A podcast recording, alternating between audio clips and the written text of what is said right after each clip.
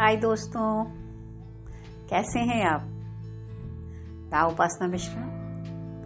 आज फिर एक नए पॉडकास्ट के साथ, एक नए सब्जेक्ट के साथ आपके सामने हाजिर हूँ। जी हाँ आज का जो हमारा विषय है, वो है हमारे बड़े बुज़ुर्ग। देखिए, हम सभी इस सृष्टि रंगमंच पर अपना अपना किरदार बड़ा अच्छे से निभाने के लिए आए हैं। अब आप जानते हैं ना कि हम लोगों के किरदार निभाने की शुरुआत कब शुरू होती है? जैसे ही हम जन्म लेते हैं।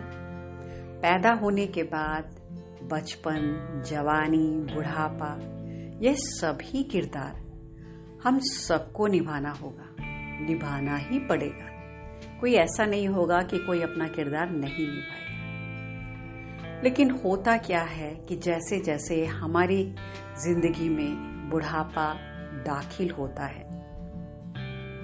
तो आजकल जो सुनने में आ रहा है, या कहिए कहने में आ रहा है, सुनने में आ रहा है, कि जो हमारे बड़े बुज़ुर्ग लोग हैं, उनके पास ज़्यादा लोग अपना समय व्यतीत करना नहीं पसंद करते।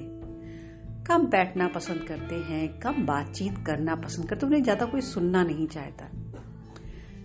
अब आप ये सोचिए कि आप, क्या आप कभी बुज़ुर्ग नहीं होंगे? क्या आपको बुढ़ापा नहीं आएगा? आप कहोगे कि हाँ हमें भी बुढ़ापा आएगा, लेकिन हम इनके जैसे नहीं होंगे। आप कैसे ये बात कह सकते हो कि आप इनके जैसे नहीं होगे? कल क्या होगा? आने वाले समय के बारे में कोई कुछ नहीं जानता। जब जानता नहीं है तो उस पर प्रिडिक्शन भी नहीं देना चाहिए। अगर आपके परिवार में बड़े बुज़ुर्ग हैं तो थोड़ा समय निकालकर उनके साथ बैठिए। उनसे बातचीत करिए। अगर आप अपना समय थोड़ा सा उनके साथ भी व्यतीत करेंगे तो उन्हें बहुत अच्छा लगेगा। माना कि वो अपने पुराने पुराने ही, वही किस्से आपको या परिवार के लोगों को बार बार सुनाते हैं कि मैंने ये किया था, मैं वहाँ गया था।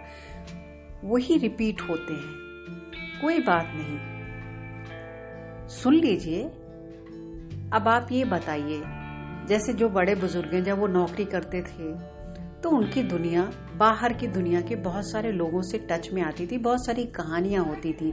वैसे ही महिलाएँ भी जो नौकरी करती थी या बाहर बहुत एक्टिव रहती थी, अब उनका क्षेत्र सिर्फ़ एक है कि घर में रहती हैं।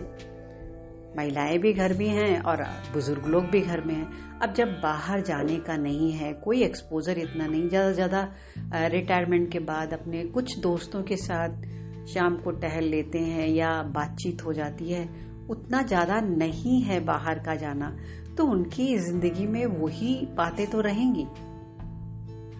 और अगर वो बार बार रिपीट करते हैं तो सुनने में कोई बुराई नहीं। सुन लीजिए।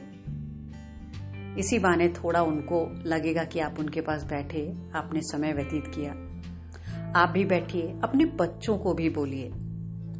इससे क्या हो गए होगा कि आपके बच्चों को, दादा दादी, नाना नानी का प्यार मिलेगा। उनके पास अनुभवों का खजाना है, वो मिलेगा, जो आपके बच्चे बहुत कुछ सीखेंगे। अगर कभी कभार वो कोई गलती करते हैं और दादाजी नाना जी या कुछ डांट देते हैं तो आप बीच पे बोल के उन्हें मत रोकिए, क्योंकि प्यार भी तो वो करते हैं। अगर उन्होंने डांट दिया तो उनका हक बनता है। अगर वो बच्चा आपका है तो उनका भी तो पोता है। जब वो लाड़ से, प्यार से उसको तरह तरह की चीज़ें लाकर देते हैं, उपहार देते हैं, तब तो आप कुछ नहीं कहते। लेकिन अगर उन्होंने जरा सा टोक दिया या गुस्सा कर दिया तो आपको बुरा लग जाए या आपकी पत्नी को लग जाए, ऐसा नहीं होना चाहिए। वो भी हकदार हैं। तो दादा दादी से बच्चे सीखेंगे ही ना, प्यार ही मिलेगा। अगर आप अक्सर सुनोगे कि बड़े बुज़ुर्ग लोग बहुत कहते हैं कि उनको बहुत भूल जाने की आदत है तो देखिए उन्हें एक्सेप्ट करना चाहिए। आपको उन्हें एक्सेप्ट करना चाहिए कि भाई भूल जाते हैं, उनकी उम्र हो गई है। अक्सर आपने उन्हें कुछ कहा या किसी ने कुछ कहा या दवाई, खाना या बहुत सारी चीज़ें होती हैं और वो भूल जाते हैं। तो देखिए भूलना तो आजकल यंग जवान लोग भी भूल जाते हैं। सामने चीज़ रखती है, रखी रहती है और उन्हें दिखाई नहीं देती। ढूंढते रहेंगे जब हम युवा लोग भूल जाते हैं, मैं भी कई बार आँखों में चश्मा लगाई हुई हूँ और भूल जाती हूँ कि मैंने पहना या नहीं। तो वो अगर भूल जाते हैं तो क्या बात हो गई? ऐसे जब उम्र बढ़ती है तो मस्तिष्क, क्या कहते हैं ना, मेमोरी जो है थोड़ी सी कमज़ोर होने लगती है, याददाश्त थोड़ी कमज़ोर होने लगती है तो उसको बढ़ाने के लिए आप क्या कर सकते हैं? हम बड़े बुज़ुर्गों की मदद कर सकते हैं। उनसे कहिए, थोड़ा देर न्यूज़पेपर पढ़िए, कुछ पजल्स खेलिए। उनको आजकल तो देखिए स्मार्टफ़ोन है। तो आप उन्हें कोई ऐप डाउनलोड करके दे दीजिए। आप अगर मदद करोगे तो उनको अच्छा लगेगा। और वो गेम खेलेंगे तो उससे उनका मस्तिष्क अच्छा स्मार्ट होगा, एक्टिव होगा। और ये ज़रूरी है कि हम मदद करें। हम तो ज़्यादा बहुत सारी चीज़ें हम टेक्नोलॉजी में जानते हैं और उन्हें कई बार मोबाइल की बहुत सारी चीज़ें नहीं समझ में आती। मुझे भी कई बार नहीं समझ में आती तो मैं अपनी बेटियों से पूछती हूँ। तो अगर उन्हें नहीं आ रही तो आप उनकी मदद कर दीजिए। अगर पोते बड़े हैं, नातिन बड़ी है तो वो भी अगर दादा दादी की मदद कर देती है या नाना नानी की मदद कर देती है, कर दीजिए। कोई बुराई नहीं है। वो दस बार पूछे, पचास बार पूछे तो भी मदद करिए।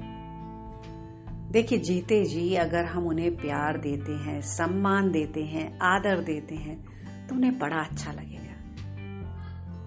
और जैसे कि लोग कहते हैं ना कि आज वो जीवित हैं, हम उन्हें प्यार दे रहे हैं तो बहुत अच्छी बात है।